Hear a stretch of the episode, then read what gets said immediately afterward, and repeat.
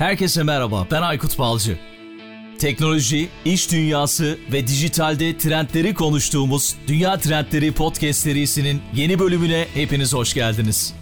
Dünya Trendleri Podcast'in 80. bölümünden herkese merhaba. Bu bölümde akıllı telefonlar, akıllı evler ve akıllı arabalar gibi cihazları birbirine bağlayan, işlemleri otomatik hale getirerek insan müdahalesini en aza indiren nesnelerin interneti teknolojisini konuştuk.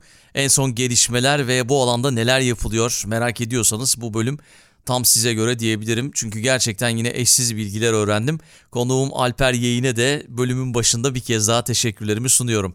Bölümle ilgili geri dönüşleri sosyal medya hesaplarımızdan ya da mail atarak bana ulaştırabilirsiniz her zaman olduğu gibi. Aynı zamanda Ekşi Sözlük ve Apple Podcast üzerinden de yorumlarınızı bekliyoruz. Her zaman çok çok güzel yorumlarda bulunuyorsunuz, geri dönüşler yapıyorsunuz. Bir kez daha sağ olun ve onun dışında tabii ki bir şey söylemediğimi fark ettim. Uzun zamandır yaklaşık 2-3 aydır Apple Podcast'te iş ve yönetim kategorisinde bir numarada olmaya devam ediyoruz. Uzun zamandır bununla ilgili sizlere teşekkür etmediğimi fark ettim. Bizi zirveye taşıyan sizlere çok çok teşekkürler. Umarız orada kalıcı bir şekilde oluruz ya da zaman zaman düşsek bile yeniden çıkma şansını yakalarız diye düşünüyorum şu anda zirvedeki yerimizi koruyoruz.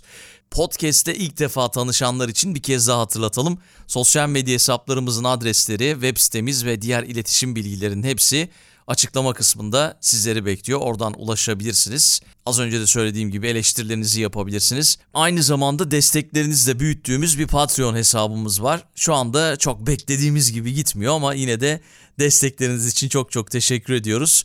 Patreon hesabımızın linkine de yine açıklama kısmından ulaşabilir. Oradan kendiniz için uygun olan bir abonelik modeli varsa oradan birini seçip podcast'te dünya trendlerine destek olabilirsiniz. Her şeyi söyledik. Yeni bölüme 80. bölüme başlıyoruz.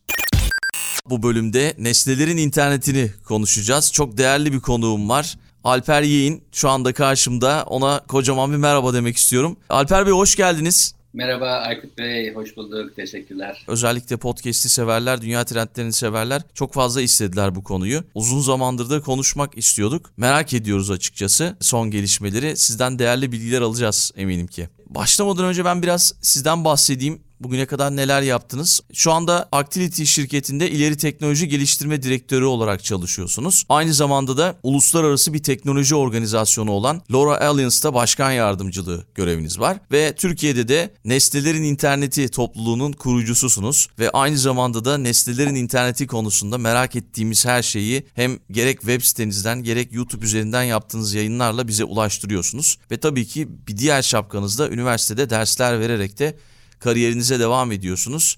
Böyle birden fazla şapka ile karşımızdasınız.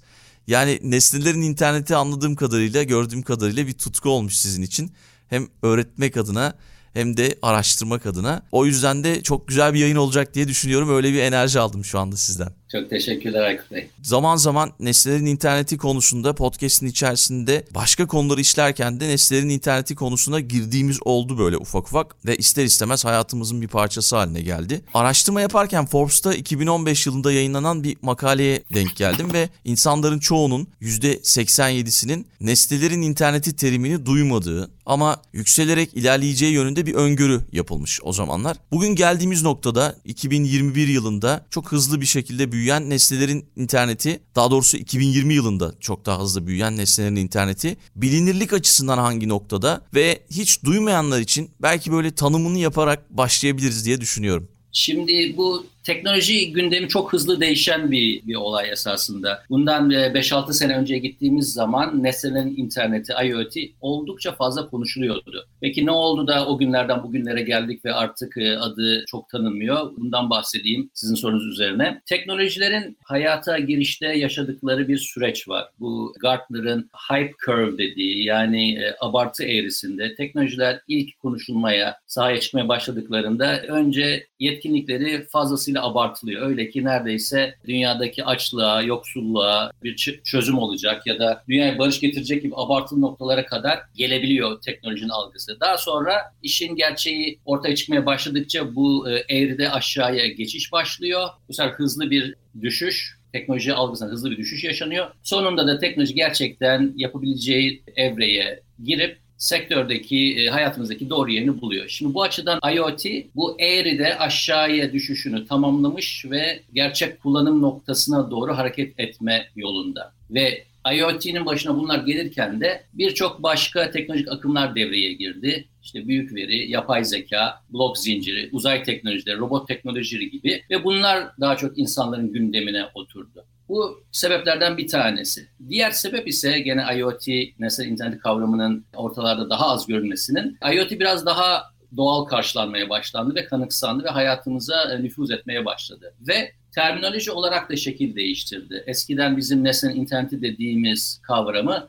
artık akıllı araba, akıllı saat, akıllı buzdolabı gibi başına akıllı kelimesi konan nesneler ile karşımıza çıktığını görüyoruz. Bu farklı sebeplerden dolayı terimde bir kayma oldu, biraz arka plana kaydı ve e, hayatımıza biraz daha entegre olduğu için o kadar da çok adının anılması gereği kalmadı. Peki nesne interneti nedir sorusuna geri dönersek, şimdi süre gelen internette yani bizim 40 yıldır kullandığımız internette e, insanlar geleneksel cihazlarla ki bunlar PC, laptop, telefon gibi internette içeriye ulaşması esastır. Yani e, internet içeriğini insanların tüketmesi için terminal dediğimiz bu tarz cihazlarla internete erişim. Nesneden internetinde ise günlük hayatımızdaki eşyaların işlevlerini arttırmak için internete bağlanması söz konusu. Yani artık interneti tüketen insan değil bu sefer günlük hayatımızdaki eşyalar oluyor. Bu eşyaların internete bağlanması da gömülü sistemlerin internete bağlanmasıyla zenginleştirilmiş hali olarak karşımıza çıkması. Yani gömülü sistem dediğimiz eşyaların içinde bir minik bilgisayar olması. Bu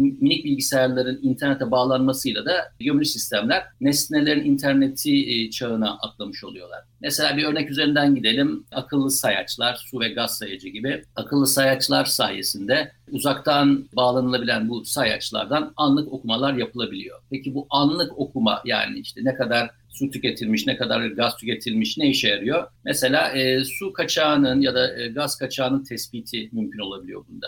Mesela siz tatile gittiniz diyelim, evde bir boru patladı. Siz bu borunun patladığını ay sonundaki çok yüklü faturanızla ve kabaran parkelerinizle ancak anlayabilirsiniz şu anda. Evet. Ama eğer bu e, su sayacı akıllı bir sayaçsa size sistem üzerinden bir uyarı gelecektir. Sürekli bir e, su tüketimi olduğu evinizde. Siz de gerekli önlemi başına daha felaket bir şey gelmeden alabileceksiniz. Benzer şekilde sular idaresi ya da gaz idaresi fatura ödenmediği zaman uzaktan sayacı kapatmak, fatura ödendiği anda hemen anlık olarak da sayacı açabilmek şeklinde bunu kendisine ve tüketiciye faydaya çevirebiliyor. Onu okuyan Ödeyenden, birine de gerek kalmıyor galiba. Evet okuyan birine gerek kalmıyor. Maliyetler düşüyor. Bir de e, şöyle sıkıntılar oluyor. Mesela faturasını ödemeyen bir hanenin su ya da gaz sayacını kapamak üzere yolladığınız insanlar darp, darp edilebiliyor. Evet, yani onu e, gidip kapamak fiziksel bir risk yani sadece bir e, iş değil bir de fiziksel risk. Ardından da fatura ödendiği zaman bu sefer tüketici diyor ki faturamı ben ödedim biraz önce yatırdım niye hala açılmadı diyor sayacım.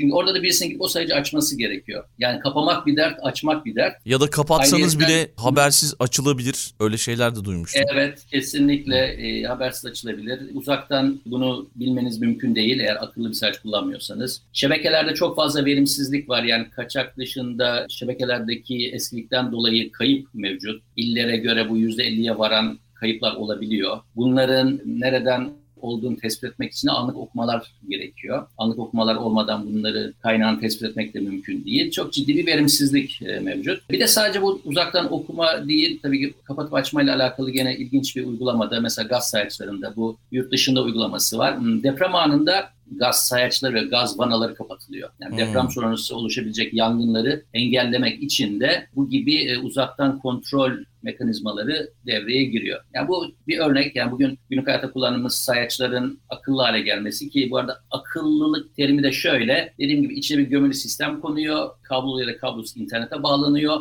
Yollanan verilerle bulutta bazı işlemler yapıp algoritmik olarak daha önceden yapılamayan şeyler devreye sokulabiliyor. Yani deprem sensöründen alınan veriyi değerlendirip e, bunun çıktısına göre vanalara kapan komutunu vermek şu anda pazarın akıl dediği şey gerçek akıldan oldukça uzak. Tabii bu bir pazarlama terimi ama genelde dediğim gibi nesnelerin interneti kavramı akıllı eşyalar olarak karşımıza çıkıyor şu anda. Evet gayet güzel anlattınız. Çok teşekkür ederim. Sabah uyandığımda bu hafta sonu biraz daha fazla enerji sarf etmen gerekiyor gibi bir uyarıyla karşılaştım akıllı saatimden. İnternetin hayatınızı değiştirdiğini düşünüyorsanız tekrar düşünün. Nesnelerin interneti her şeyi yeniden değiştirmek üzere gibi bir söz görmüştüm geçtiğimiz günler içerisinde. Sanırım bu gerçekleşecek. Artık zorunluluk haline geldi diyebiliriz herhalde günümüz koşullarında IoT'nin. Evet, biz fiziksel bir dünyanın içinde yaşıyoruz ve bu fiziksel dünyada olan bitenden esasında haberdar değiliz. IoT'nin bize sağladığı e, iki fayda var. Bir tanesi e,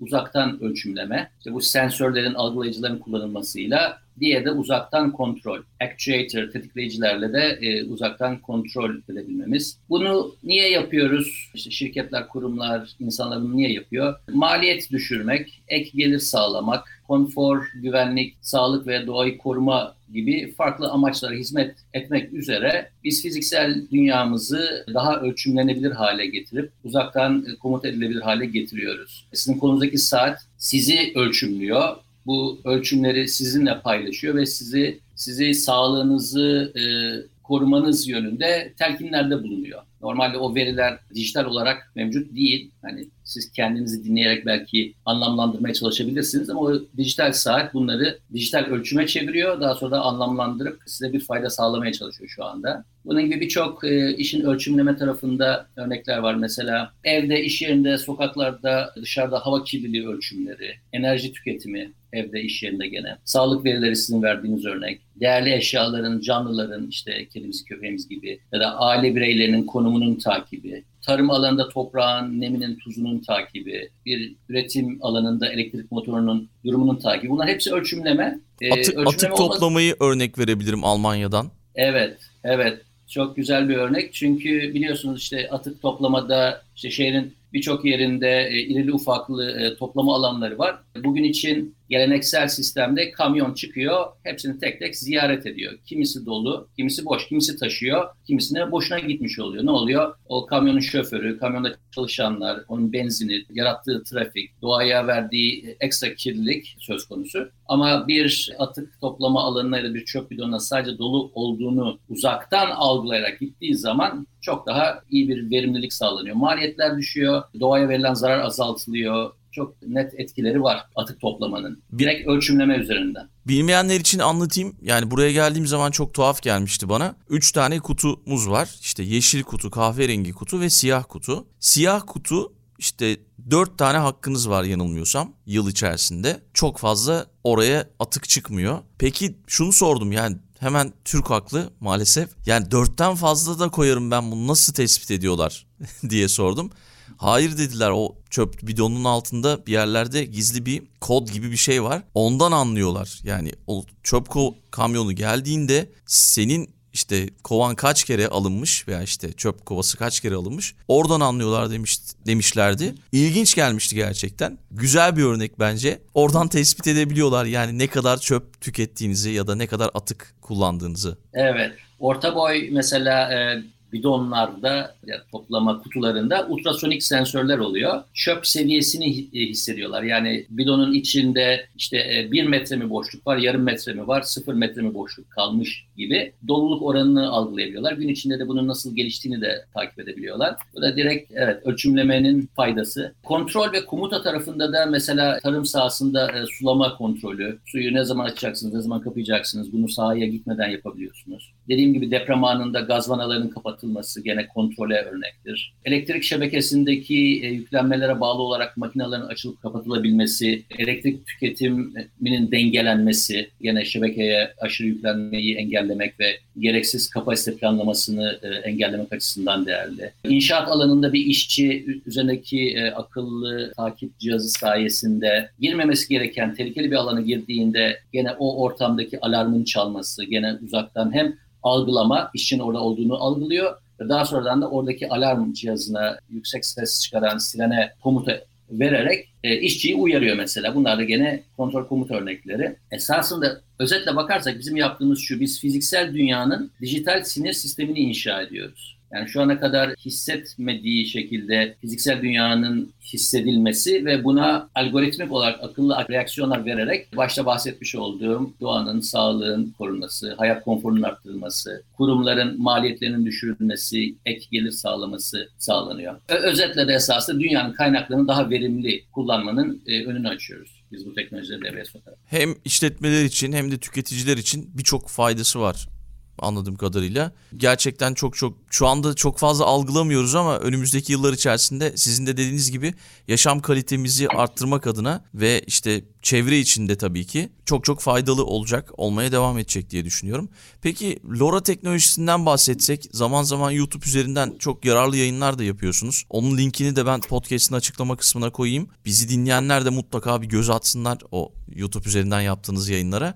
LoRa teknolojisinde neler yapıyorsunuz? Belki bundan bahsedebiliriz biraz. Tabii. E, LoRa e, long range yani uzun mesafe kelimelerinin kısaltılmış hali. IoT uygulamaları için özel tasarlanmış e, bir kablosuz ağ teknolojisi. Şu anda zaten halihazırda birçok kablosuz ağ teknolojisini e, IoT için kullanıyoruz işte 2.5G, işte GPRS Edge, işte 3G, 4G, ileride gelecek 5G. Buna ek olarak daha e, kısa mesafe iletişim kurmamızı destekleyen Bluetooth, Zigbee, Z-Wave, Wi-Fi gibi teknolojiler de var. Bunlara rağmen niye LoRa diye bir teknoloji çıktı, LoRaWAN diye bir teknoloji çıktı, ne işe yarıyor? Sorusunun cevabı da şunlar. Birincisi çok az pil tüketmesi bir özelliği bu teknolojinin. Bir garaj kapısı kumandası kadar az pil tüketiyor. Bilirsiniz bu tip kumandaları yıllarca kullanırsınız. Günde birkaç kere düğmesine bas yansıtılmış kumandalardır bunlar. Evet. İşte bu kadar az pil tüketebiliyor ama bunun yanında da çok uzun mesafe iletişim sağlayabiliyor biz e, yoğun şehir merkezlerine kurduğumuz vericilerle bunun iletişim mesafesinin 2-3 kilometre olduğunu görüyoruz. Tabii yoğun şehir merkezi derken de işte Manhattan gibi, Maslak gibi gökdelenlerin olduğu yerlerden bahsediyoruz. Oldukça radyo açısından zorlu ortamlar. E, buradan çıkıp da daha e, kırsala doğru gittiğimiz zaman yani vericiden önü açıldığı zaman sinyal mesafesi 15-20 kilometrelere kadar çıkıyor. Ve hatta eğer arada hiçbir engel olmazsa çünkü dünya yuvarlak olduğu için 30-35 kilometreden sonra zaten direkt görüş alanınızı kaybediyorsunuz. Ama eğer biz direkt görüş alanı sağlarsak vericiyle alıcı arasına LoRaWAN sinyallerinin 500-600 kilometre mesafeye gittiğini görüyoruz ve hatta uyguluyoruz. Diyeceksiniz ki 500-600 kilometre öteye işte bu line of sight dediğimiz direkt görüşü nerede buluyorsunuz? Biz bunu alçak irtifada uçan uydularda buluyoruz. LEO satellite'larda buluyoruz. Şu anda birçok şirket var. Bu uzaya fırlattıkları LEO satellite'ların bu uyduların üzerine e, LoRa vericilerini kurdular ve bu sayede yerdeki sensörlerden veri alıyorlar. Bunu niye yapıyorlar? Çünkü çok ücra köşelerde sensörler var. İşte okyanusun ortasında, dağın tepesinde içerisinde, çölün ortasında ya da ya belki şehrin bir yerinde ama gerçekten birçok e, açıdan sinyallerin bloke olduğu ortamlarda bu kadar uzun mesafeye sinyal verebiliyor. Bu ikinci özelliği. Üçüncü özelliği ise lisanssız frekansta çalışması. Aynı Wi-Fi'de olduğu gibi. Bugün ben bir Wi-Fi access point'i kullanmak için gidip herhangi bir lisans almaya, yani radyo sinyalini kullanmak için lisans almaya ücret ödememe ihtiyaç yok. Aynısı LoRaWAN için de geçerli kullandığı band ve frekansın regülasyonundan dolayı bu frekansta tabii regülatif kurallar dahilinde yayın yapmak için herhangi bir lisans ücreti almak gerekmiyor. Yani neye benziyor? Wi-Fi'ye ne gibi değil? İşte 3G gibi değil, GSM gibi değil. Çünkü orada sınırlı sayıda e, lisans mevcut ve o lisansları almak için çok yüklü ücretler ödenmesi gerekiyor. E, dördüncü özellikle çok düşük, altyapı maliyetin çok düşük olması. Evet. Yani neler seviyesinde? Aynı Wi-Fi Access Point'te olduğu gibi benim eve alacağım bir e, LoRa vericisi ki bu e, ev tipi LoRa vericisiyle 2-3 kilometreye kadar sinyal de sağlayabilirim. 100 doların altında bir maliyeti var bu tip donanımların. Bu özelliklerin her biri zaten değerli ama bunların kombinasyonu ise teki. Başka hiçbir teknoloji, başka hiçbir iletişim teknolojisi bu dört özelliği bir araya getirebilmiş durumda değil. O yüzden de e, LoRaWAN teknolojisinin özellikle uluslararası pazarda oldukça hızlı yayıldığını görüyoruz. Birçok uygulamaya müsait varlık takibi, sayaçlar, akıllı şehirler, makine takibi, tarım hayvancılık gibi. Neyi yapamıyor? Görüntü ve ses gibi yüksek veri taşımayı gerektiren e, uygulamalara açık değil. Çünkü paylaşımlı lisanssız bir bantta yayın yaptığı için üzerinde regülasyondan dolayı çok fazla veri taşıyamıyorsunuz. Anladım. E, ama zaten bizim IoT uygulamalarının %90'ı çok az veri taşımak üzerine kurgulanmış. Yani ses ve görüntü taşıma uygulamaları az. Onların dışındaki bütün uygulamalara açık. Hangi e, ülkeler ee, peki daha fazla kullanıyor? Şimdi bu teknoloji yaklaşık 6 sene önce ticari olarak sahaya çıktı. Ağırlıklı olarak Avrupa başı çekiyor çünkü teknolojinin çıkış noktası Avrupa. Avrupa'dan sonra Amerika ve Asya'ya da yayıldı. Hatta işte Avustralya, Yeni Zelanda'ya da başladı. Şu anda bu işin e, merkezi Avrupa. Daha sonra Amerika devreye girmesine rağmen Asya çok hızlandı. Çünkü biliyorsunuz Asya'da sayılar her zaman büyük oluyor. Asya'daki bir pilot çalışma Avrupa'daki bir e, ticari çalışmadan daha büyük olabiliyor. Bunu gözlemliyoruz. Ne yazık ki Türkiye bu teknoloji kullanmakta ve haliyle ve hatta daha da önemlisi üreticisi olmakta geri kaldı. İşte bu arayı kapatmak ve hatta rekabetçi duruma geçebilmemiz için sizin de bahsettiğiniz gibi seminerler, eğitimler e, düzenliyorum e, bizim ekosistemimizle beraber. Yerel ekosistemde bu konuda çalışma yapan e, girişimleri de destekliyorum. linkleri de paylaşacağınız için şimdiden teşekkür ederim size.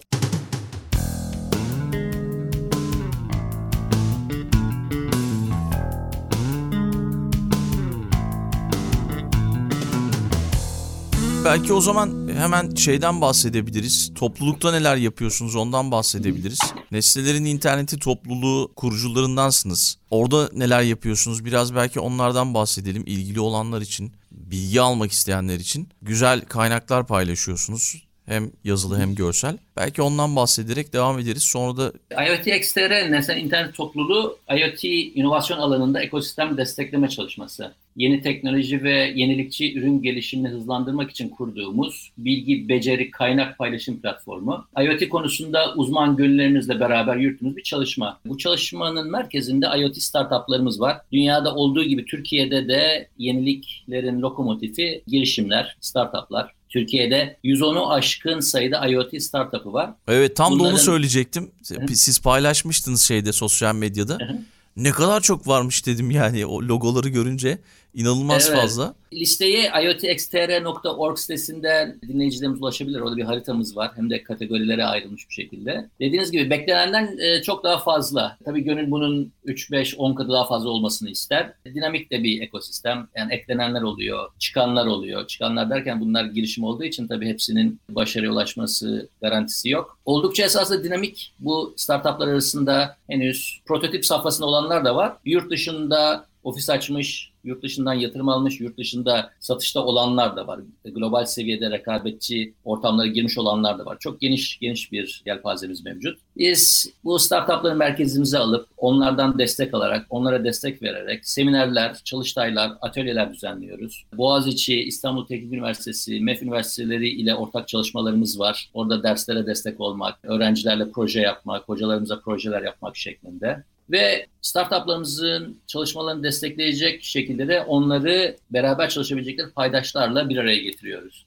Mesela bundan bir ay önce bir çalıştay yaptık. Sanayi ve Teknoloji Bakanlığı, Şehir ve Çevrecilik Bakanlığı, Esenler Belediyesi, TÜBİTAK ve IoT XTR beraber akıllı şeyler çalıştayı gerçekleştirdik. Esenler Belediyesi'nin 60 bin hanelik bir kentsel dönüşüm projesi var ve buranın e, akıllı şehir uygulamaları alanı olarak kullanmak üzere planları var. Biz de buna uygun şekilde bu geniş ekosistemimizden 10 tane startup seçtik akıllı şehirlere yönelik uygulama geliştiren ve yerli ve milli teknoloji ürünlerin bu esenlerde kullanılmasının önünü açmak üzere beraber bir çalıştay yaptık. Burada hem bakanlıkların sunumları oldu hem de startuplarımızın sunumları ardından güzel bir tartışma ortamı ve ortak çalışma fırsatlarının değerlendirilmesi gerçekleştirildi. Geçen sene bununla ilgili bir yayın yapmıştık akıllı şehirlerle ilgili. Ben çok şaşırmıştım Esenler'de böyle bir projeyi duymamıştım. Sevgili İmdat Hoca anlatmıştı onu. Ya bu pilot bir uygulama anladım anladığım kadarıyla. Umarım her yere yayılır. Evet. Burada akıllı şehir uygulamaların en büyük zorluğu daha sonradan bir çözümün şehre entegre edilmesi. O yüzden yeni şehirleşme, yeni yapılaşma akıllı şehirlere hızlı geçiş için ideal ortam oluşturuyor. Yani Esenler'deki kentsel dönüşümün e, en büyük avantajı bu. Yani sıfırdan hani inşaattan işin içine akıllı şehir uygulamalarını eklemek mümkün. Şehri ona göre planlamak mümkün ki bu sayede hem maliyetler düşüyor hem de gerçekten bu teknolojilerden hat safhada fayda sağlanılabiliyor. Yani bunu akıllı şehir alanında ürün servis geliştirenlere de tavsiye edeceğim bu tip yeni oluşumlara daha çok Odaklanmak e, dikkat etmeleri, yani. odaklanmaları. Evet. Bir de en son bir tane daha gene yakınlarda gelecek bir çalışmamızdan bahsedeyim. Yaz sonunda bir IoT eğitimi vermeye başlayacağız. 30 saatlik bir eğitim bu. Uluslararası düzeyde uzmanların da yer aldığı güçlü bir kadroyla vereceğimiz bir eğitim. Hatta sonunda atölyesi de olacak. Yani sadece PowerPoint slide dinlemek şeklinde değil, sonunda öğrendiklerini uygulama ve sertifika alma şeklinde de zengin bir içerikle sunacağız bunu. Herkes katılabiliyor ee, herhalde. Evet, evet. Bunun kayıtlarını herhalde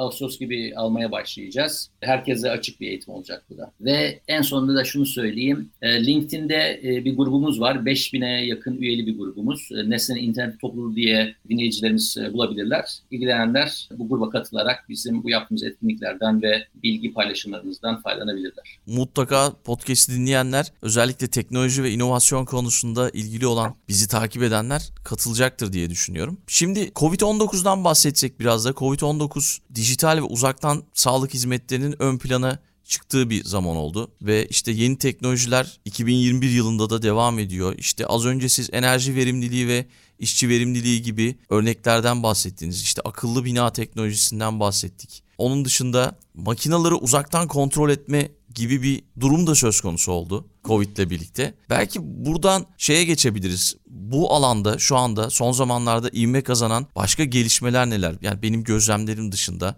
neler var belki bundan bahsedebiliriz. Covid ile beraber birkaç uygulama daha ön plana çıktı. Bunlardan bir tanesi konum tespiti, tracker dediğimiz özellikle insanlar arası yakınlaşmayı tespit edecek uygulamalar. Yani Covid'in bulaşmasında insanların bir araya gelmesi, işte 10-15 dakika kadar iletişimde olmaları ya da yakın durmaları ve bu arada oluşan hava kanalıyla Covid'in yayılması söz konusu. Burada özellikle şirketlerin istediği geriye dönük iki şekilde. Bir tanesi işte fabrika ortamında çalışanlar belli bir sürenin ötesinde birbirleriyle yakın durmasınlar istiyorlar. Şimdi bunu söylemekle olmuyor açıkçası. O yüzden şöyle uygulamalar var. Akıllı kimlik kartı dediğimiz bir uygulama. İşçi bunu üzerinde taşıyor. Smart Badge İngilizcesi.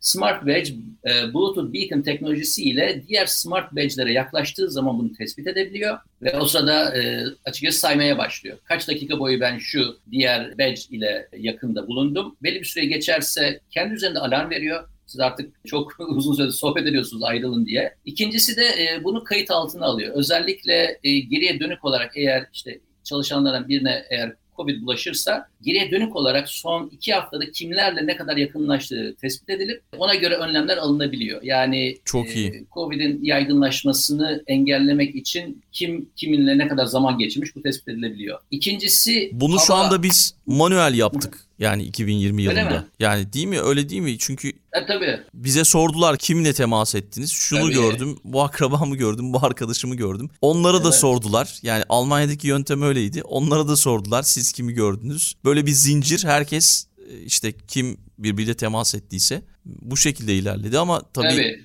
teknolojiyi kullanarak çok daha kolay bir şekilde tespit edilebilir miş yani. Evet, evet. Kesinlikle yani sizin dediğiniz gibi ortada dijital bir çözüm olmadığı zaman sizin gözlem, algı ve hafızanıza dayanarak o veriyi oluşturmaya çalışıyorlar. Orada tabii ki %10 ile %80 oranında fire veriliyor. Ama dijital e, çözümde e, fire sıfıra iniyor. Yani gerçekten e, sizin o ortamda kimlerle ne kadar yakın zaman geçirdiğiniz ölçümlenebiliyor. E, ikinci gene COVID ile ilgili hava kalitesi ölçümü. Şimdi COVID'in yayılmasında gene hava kanalı çok önemli. Kapalı alanlardaki havanın sirkülasyonunun yetersizliği ki bu COVID'den önce de zaten Şimdi ölçmeye başladıkça bunlar ortaya çıkıyor. Yaşadığımız ortamlardaki havanın ne kadar düşük kalitede olduğu ki bunun sağlığa olan etkileri biliniyor ama kimse ölçmediği için ne kadar kötü ortamlarda yani bu dışarıdaki şehir havası olabilir, iş yerindeki hava olabilir, öğrencilerin sınıfta Solduğu hava olabilir, evdeki hava olabilir. Hiçbiri ölçülmüyor. Ölçülmediği zaman da açıkçası insanların ömrü kısalıyor. Şimdi bu Covid ile beraber bu ölçümler devreye girdi. Hem COVID'in yayılmasını azaltmak için hava kalitesinin artması gerektiği artık bu sayede algılanabiliyor. Onun dışında da kalıcı da bir faydası olacak. Yani Covid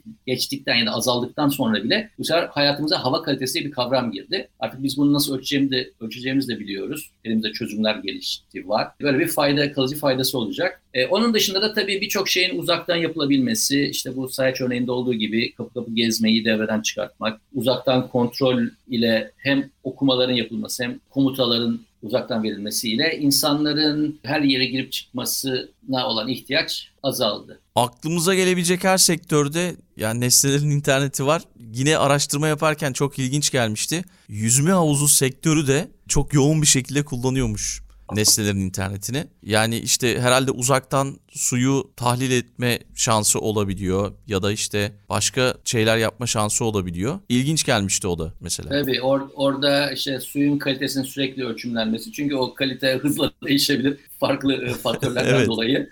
doğru, doğru, doğru. Amerika'da. Ayrıca o mesela ilaçlama yapılıyor. Yani görüyorsunuz işte bir havuz görüyorsunuz. Birisi oraya böyle avucuyla ya da kovayla bir şeyler döküyor. Klor döküyor. Az mı döktü, çok mu döktü? Yani bilen yok ölçümlenmediği zaman. O açıdan ölçümlenme çok önemli. Yani zaten çok hijyenik şeylerde değil havuzlar biliyorsunuz. O yüzden ciddi ölçümleme ihtiyaçları var. Havuz temizleme robotları var. Onlar da e, Yine uzaktan kumandalı aletler. Kablolu ve kablosuz tabii suyun içinde kablosuz çalışmak mümkün değil. Bu şekilde evet o sektörde de faydalanılıyor. Covid'in dışına çıkarsak bu aralar ne gibi şeyler bizi heyecanlandırıyor IoT'ciler arasında derseniz. Bu e, IoT'nin uzaya taşınmasından bahsetmiştim. Bu gerçekten çok hareketli bir alan. Niye? Çünkü uzaya uydu ya da bir şey yollamanın maliyeti hızla düşüyor. İşte Elon Musk ve benzerleri sayesinde artık uzaya neler neler yolluyorlar. Yani çok değişik örnekler evet. var. Sadece iletişim amaçlı değil de böyle ana olsun diye bile eşyaların yollandığını görüyoruz parası verildiği e, zaman. Yani dolmuş kaldırıyorlar şu anda uzaya. O, o kalkan dolmuşların üzerine de konulan şeylerden bazıları da e, IoT'ye yönelik iletişim uyduları. Bu uyduların sadece uzaya yollanması değil, geliştirme maliyetleri de çok düştü. Bir de üzerine işte LoRa gibi e, çok uzağa sinyal verebilen teknolojinin çıkmasıyla beraber yani 3-4 tane gelişmenin beraber olmasıyla beraber bu alan çok hızlandı. Orada ciddi bir yarış görüyoruz. Yani uzaya doğru, uzay bazlı iletişim teknolojilerine doğru ciddi bir yarış var. Bu bizi heyecanlandırıyor şu anda bir parçası da olduğumuz için. Diğer bir başka karşımıza çıkan heyecanlı bir teknolojik gelişme de yine birkaç tane akımın bir araya gelmesi. Yani bir, bir öncekinde işte IoT ile uzayın bir araya gelmesinden bahsetmiştik. Uzay teknolojilerinin. Şimdi de blok zinciri, kripto para ve crowdsourced networking yani kitle beslemeli ağlar ve hatta LoRa'nın da bir araya gelmesiyle karşımıza çıkan örnekler var. Yani dediğim gibi siz kendi ihtiyacınız için bir kablosuz ağ kurabilirsiniz ya da şu an GSM operatörlerinde olduğu gibi operatörler gelip bir e, kablosuz ağ kurabilirsiniz. Bağlantı ihtiyacınızı ondan karşılayabilirsiniz. Bir de üçüncü çeşit ağlar var. Crowdsource network dediğimiz. Yani evet. kitlelerin el ele vererek beraber kurdukları ağlar, şebekeler. Nasıl oluyor? Ben işte bir LoRa access point alıyorum, evime kuruyorum. Siz de aynı şekilde yapıyorsunuz.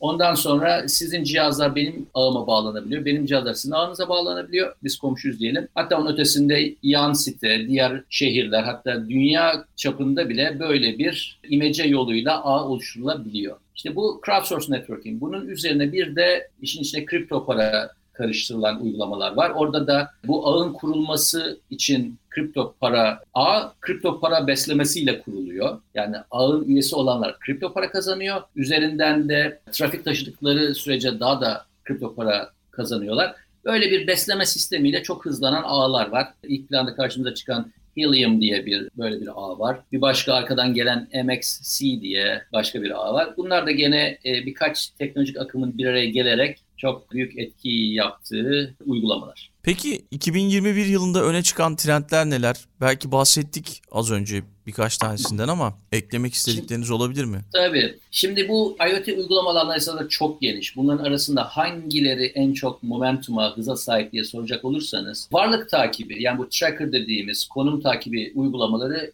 en çok hız kazanmış olan uygulamalar. Zaten bu uygulamalar hayatımızda vardı. Hani araç takibi kavramı çok uzun süredir var. Ama ne oldu? Bu araç takibinin çok ötesine geçmeye başladı. Artık kedimiz, köpeğimiz, işte sırt çantamız, geniş alandaki işte iş makineleri, e, bir fabrikadaki işçilerin konuları vesaire gibi e, yaygınlaşmaya başladı. Burada bunun yaygınlaşmasının en büyük sebeplerinden bir tanesi en hızlı sonuç alınan IoT uygulama alanı olması. Uygulaması kolay, Faydası çok net ve hızlı görülüyor ve e, yatırım maliyetleri düşük. Bu yüzden bu varlık takibi alanı şu anda çok aktif. İkincisi akıllı şehirler. Akıllı şehirler gerçekten hayatımıza direkt dokunan ve verimliliğin arttırılmasında en iyi örnek teşkil eden alanlar. Yani çok ciddi verimsizlik var ve bu verimsizliği ölçerek tespit etmek ve uzaktan komutayla iyileştirmek için e, çok iyi bir e, alan. E, işte akıllı sayaçlar, su ve hava kirliliği takibi, kritik altyapıların işte yollar, köprüler gibi durum takibi bunlara örnek.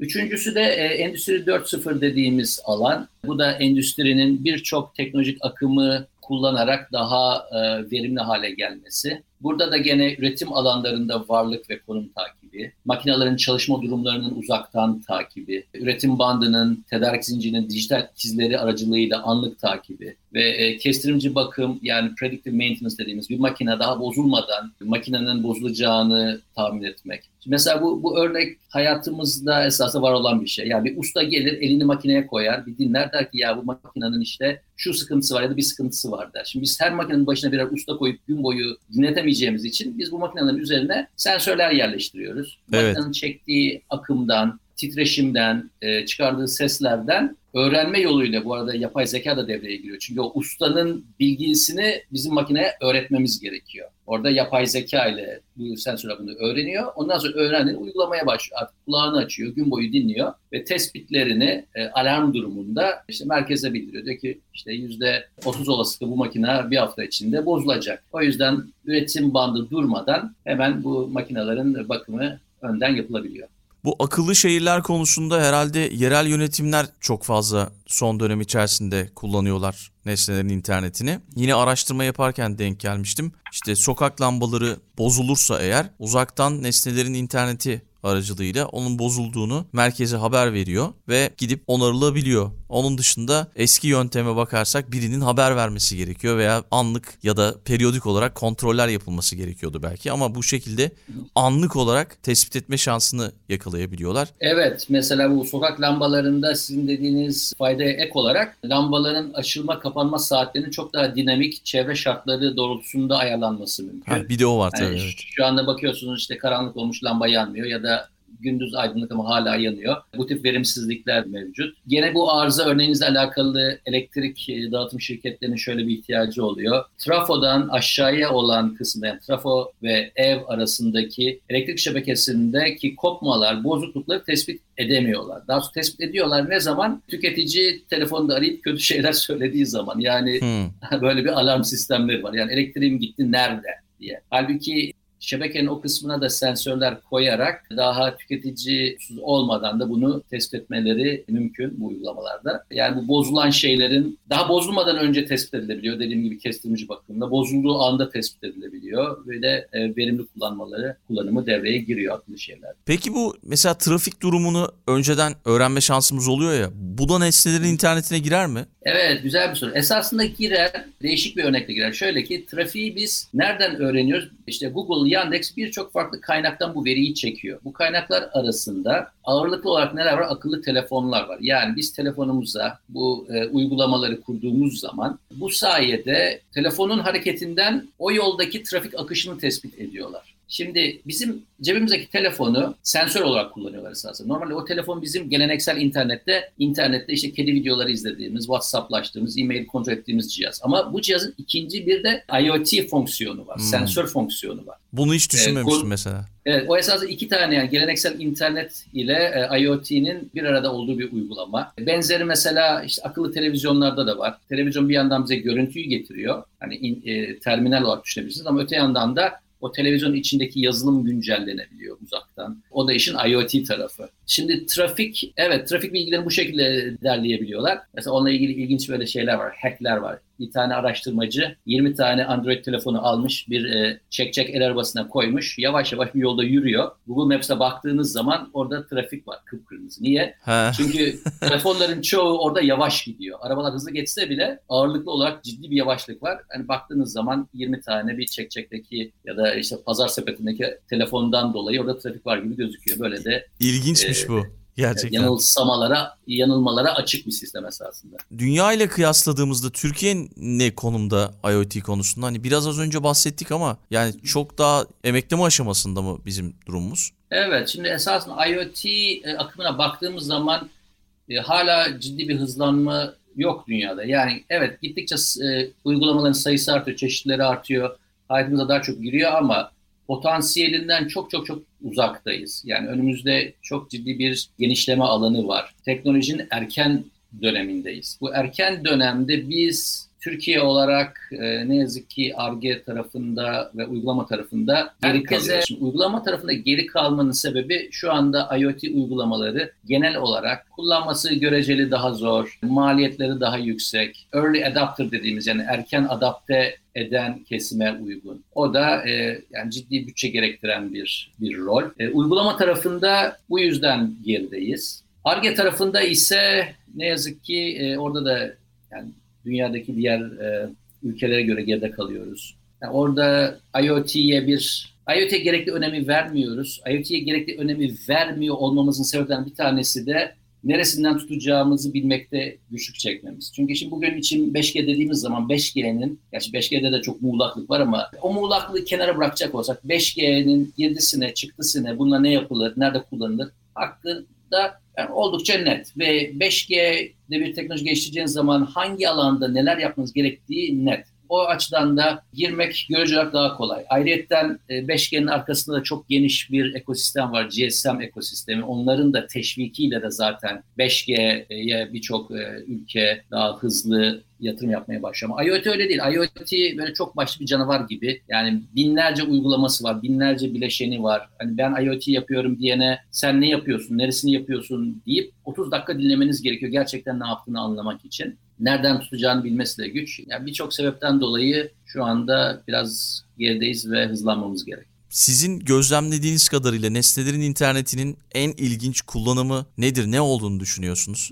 Özellikle hayatımıza giren örneklerden vermek istiyorum. Yani kavramsal şöyle şeyler çok güzel olacak gibi ileriyle ilgili değil ama gerçekten e, yakın tarihte hayatımıza giren örneklerden. Mesela bir tanesi e, Apple AirTag. AirTag Bluetooth bazlı ve varlık konum takibi için üretilmiş bir donanım. Küçük böyle bir düğme kadar bir cihaz bu. İşte takip etmek istediğiniz varlıklarınızın eşyalarınız üzerine bunu e, yapıştırıyorsunuz. Daha sonradan da Bluetooth teknolojisiyle sizin telefon ya da diğer iPhone'lar aracılığı ile konumunu bildiriyor. Daha doğrusu oradaki varlığını bildiriyor. Burada e, birkaç şey ilginç. Bir tanesi crowdsource yani kitle kaynaklı bir yaklaşımın kullanılması. Yani benim işte çantama taktığım AirTag sadece benim telefonumla Bluetooth konuşmakla değil, sizin ya da hiç tanımadığım birisinin telefonu ile Bluetooth konuşarak bile oradaki varlığını Apple ağına bildirebiliyor. İkincisi bu alana Apple'ın girmesi burada gene daha önce bahsettiğim Gartner'ın hype curve'ünde bir bir abartı etki yaratacaktır. Çünkü Apple yapıyorsa bu iş şahanedir, bu alan çok iyidir diye bir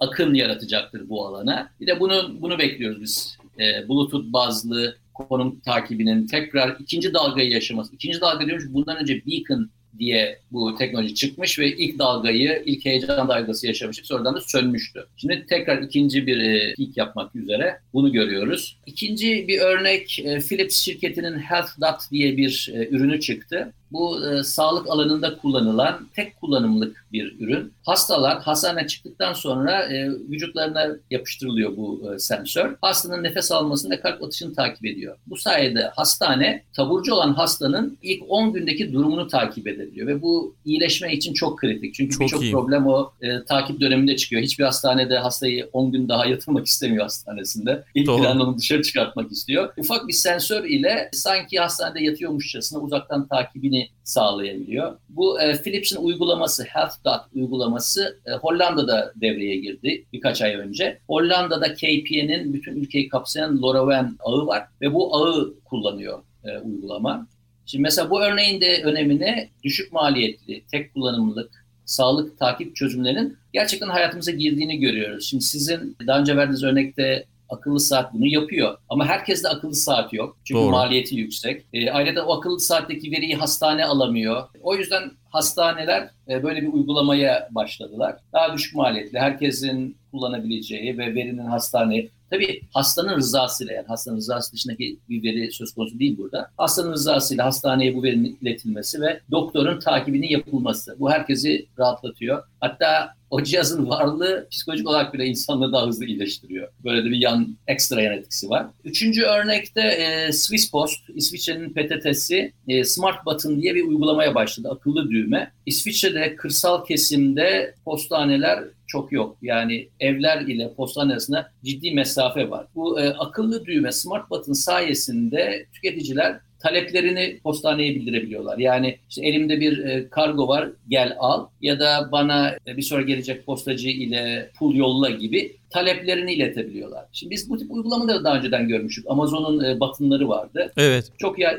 çok Tam yaygınlaşmadı. Evet, çok yaygınlaşmadı o. Şimdi burada Swiss Post daha anlamlı bir uygulama yakalamış gibi şu kırsal kesimde posta hizmetine ulaşmak şeklinde. Peki burada da şu soru gelebilir. Yani bunu telefonla çağıramıyor mu? Cep telefonundan bilgisayardan giremiyor mu diye. Bu örneğin de özelliği ihtiyaca özel donanım çözümlerinin kullanım kolaylığından dolayı kendini ön plana çıkartması. Yani bu ihtiyaç telefonla da yapılabilirdi ama ya da internetten cep telefonuyla da yapılabilir. Yani telefonla derken de sözlü olarak PTT'yi arayıp da işte benim kargom var gelip alır mısınız gibi. Ama tabii burada güçlük var. Yani hem insan kaynağı harcanıyor. Yani orada telefonda derdinizi anlatacaksınız, adres vereceksiniz vesaire. Ve, ve pratik değil. Halbuki burada şunu görüyoruz bu donanımsal çözümler hem maliyet hem kullanım için öyle bir noktaya gelmişler ki artık tüketiciler alternatif kanallar, geleneksel kanalları daha zor buldukları için bu tip çözümlere yönelebiliyorlar. Yani bu IoT'nin önünü açacak olanlar da bu tip uygulamaların artması. Yani işin teoriden pratiğe dönebilmesi. Peki Alper Bey her şeyi konuştuk galiba ama biraz da belki sona doğru yaklaşırken risklerinden bahsedebiliriz. Tabii ki güvenlik aklıma geliyor en büyük risk. Evet şimdi her e, gülün bir dikeni olur hesabıyla bu anlattığımız otomasyon olsun, çevremiz, fiziksel dünyayı algılama olsun iki problem karşımıza çıkarıyor. Birincisi dediğiniz gibi güvenlik, ikincisi de mahremiyet. Hmm, güvenlik mahremiyet. niye güvenlik niye burada bir sıkıntı kaynağı? İki sebepten. Birincisi bu tip cihazlar hayatımızın çok derinliklerine kadar giriyor. Yani işte arabamızın kontrolü, buzdolabımızın kontrolü, hatta sağlıkla ilgili olduğu zaman hayati kontrolleri bile biz bu cihazlara vermiş oluyoruz. Yani şimdi benim laptopum hack olsa ya da crash etse yani ne kaybedeceğim belli. Çok hayati değil açıkçası. Evet. Ama benim işte e, kalp cihazımın e, hacklenmesi beni öldürebilir. Ya da buzdolabımın uzaktan ayarını değiştirilmesi benim işte bozuk yemekler yiyerek zehirlenmemi sebep verebilir. Ya da işte termostatımın uzaktan kontrolü geçirmesi evimi işte kışın beni dondurup e, zatürre edebilir. Çok Doğru. yani çok çok kötü noktalara varabilir. Şimdi bu e, olası riskler ve öte yandan güvenlikle ilgili de bu teknolojinin erken döneminde şunu görüyoruz. Her cihaz üreticisi de her çözüm üreticisi buna gereken önemi vermiyor. Gereken kaynağı ayıramıyor. Niye? Birçok sebepten. Bir, güvenlik satılan bir şey değil. Yani güvenlik ekleyerek ek bir gelir elde edemiyor şirketler ya da güvenliği satamıyor. İki, pazara hızla çıkmak öncelikleri. Pazara hızla çıkmak öncelik iken güvenliğe yapılacak yatırım hem zaman hem de ek maliyet doğuruyor. 3. Çok isteseler bile her şirketin gerekli e, güvenlik uzmanlığı şirket içinde bulunmuyor. Bu sebeplerden dolayı elimize aldığımız bir IoT çözümünde güvenlikle ilgili problemlere rastlayabiliyoruz. Bu tabii ki hepsinde güvenlik açığı var anlamında değil sadece bizim ekstra yani tüketici olarak konuşalım ya da bu teknolojileri uygulayan kurumlar olarak konuşalım. Ekstra dikkat etmemiz gerekiyor. Yani bu ürün geliştirirken gerekli güvenlik önlemleri alınmış mı? Bunlar sorulmalı, anlaşılmalı ve birçok e, risk masaya yatırıp bu riske açık mı, şu riske açık mı, gerekli sertifikasyonları var mı diye sorgulanmalı. Yoksa çok sürprizlere karşılaşılabilir. Özellikle maliyetlerin çok düşük tutulmaya çalışıldığı bir alan bu. Maliyet düşük tutmak demek bunu uzak doğuda üretmek demek. Uzak doğuda da bunu üreten üretenler e, bir kısmı ne ürettiğini bilmeden üretiyor. Yani böyle kalıpla basıyorlar neredeyse. o yüzden onun içinden ne çıkacağı, neyin doğru yapılıp neyin doğru yapılmadığı bilinmeyebiliyor. Bu birinci husus. İkincisi de mahremiyet. Yani IoT'in özünde veri toplamak var. Yani işini veri toplayarak yapıyor. E tabii ki burada karşımıza çıkan e, risk kişisel verilerin e, izinli ya da izinsiz toplanması, amacı dışında kullanması ya da çalınması. Yani daha önceden Mesela biraz önce saatinizin sizle ilgili verilerinden bahsetmiştim. O veriler o saat Bileğinize takılmadan önce toplanmıyordu. Çünkü dijital ortamda değil. Dijitale geçmemişti. O saatle beraber evet. artık o dijitale geçiyor. Dijital üzerinden bir yere iletiliyor ve kayıt altına alınıyor. İşte bütün risk burada başlıyor. Yani orada bir kapı açılmış oluyor. Kapı açılmıyor da bir kapı var. O kapı doğru kapanmazsa da e, izinsiz erişime de açılmaya başlıyor. E, mahremiyet ciddi bir risk. Şimdi e, bunlar endişe kaynakları ve başlarda buralarda sıkıntılar var ve e, olacaktır ve daha sonra bunlar iyileşecek. Ne yazık ki bu alandaki iyileşmeleri iki şey tetikleyecek. Yani daha, daha ziyade reaktif modda gelişecek bu iyileşmeler. Bir tanesi işte sabah gazeteye baktığınız zaman aa işte falanca cihazın hacklendiğini, o cihaz hacklendiği için şu kadar kişinin başına bu kadar kötü şey geldiğini gördüğünüz zaman Üretici şirket de bunu gördüğü zaman hemen tabii ki e, acil toplantılar, işte biz nerede yanlış yaptık, bu uzmanlığı nereden buluruz, işte şunları e, işe alalım, bunlardan danışmanlık alalım falan diye reaktif bir mod. İkincisi de tabii regülasyonlar yani bu reaktif mod geç gelir ya da e, çok acılı sürerse de reak, regülasyonlar burada ister istemez devreye giriyor. Yani önümüzdeki dönemde bu konuda iyileşme göreceğiz ama tabii bu iyileşme olmadan önce de bizim tüketici olarak, teknoloji kullanıcı olarak da gözümüzü açık tutmamız ve dikkatli olmamız gerekiyor. Çok doğru. Yani yine ben olumlu bakmak istiyorum. Neslerin internetine bağlı olan bir dünyada hayatın ne kadar kolaylaşacağını hayal edelim diyorum. Tabii bu sadece hayatımızda değil, üretim için, endüstri için etkileri çok fazla ne düzeye ulaşabileceğini tahmin bile edemeyiz. Yani olumlu yönde riskleri de tabii ki her zaman olacaktır. Alper Bey çok teşekkür ederim gerçekten. Süper bir yayın oldu. Çok güzel bilgiler aldık. Belki son sözleri alabiliriz sizden. Sonra da veda eder kapatırız. Tabii çok teşekkür ederim. Şimdi yine bu sohbetimize bahsettiğim gibi IoT teknoloji akımının e, erken safhalarındayız ve henüz kırılma noktasına gelmedik. Kırılma noktasından kasıt da bu üstsel artış yani exponential growth dediğimiz üstsel artış ya da grafiğin yukarı doğru dirsek yaptığı noktaya gelmedik. Biz yani adım adım bir yükselişteyiz ama çok hızlı yükseliş noktasına henüz gelmedik. Ee, bu dönemde uygulamaların çeşitlendiğini, sahada çoğaldığını görüyoruz. Ama maliyet ve kullanım kolaylığı açısından daha yolumuz var. Yani bu kırılma noktasının olması için maliyetlerin daha düşmesi, oldukça daha düşmesi ve kullanımın çok kolay olması gerekiyor. Bazı uygulamalarda bunu görüyoruz, mutlu oluyoruz bugün bahsettiğim gibi ama %98'inde IoT uygulama bunu henüz görmüyoruz. Şimdi bu bariyerleri aştığımızda da büyük bir hızlanma olacak. Yani bu, bu beklediğimiz şey. Türkiye olarak dediğim gibi IoT alanına yatırımımızı arttırmalıyız hızlanma öncesinde bu trene binmek için hala şansımız var. Ama bu fırsat penceresi kapanıyor. Ülke olarak da bu alana stratejik önceliklendirme ve bu doğrultuda da yatırım yapıyor olmamız gerek ki kaçan trenin arkasından koşmaya çalışmayalım. Biliyorsunuz o hızla geçen ve Bizim istasyonda durmayan trenleri bilmek hiç hiç hiç kolay değil. Evet. Ee, ama hazır tren hala istasyondayken bizim çok ciddi şansımız var. Ama o, o şans da hızla kapanıyor. Güzel bir bölüm oldu. Katıldığınız için tekrar çok teşekkürler. O zaman bölümü kapatıyoruz. Çok teşekkür ederim Aykut Bey. Çok, çok güzel bir sohbet oldu. Sağ olun. Dünya Trendleri Podcast serisinin bu bölümünün sonuna geldik. www.dünyatrendleri.com Twitter'da et Dünya Trendleri, Instagram'da dünya.trendleri adreslerinden Dünya Trendleri Podcast'i takip edebilirsiniz.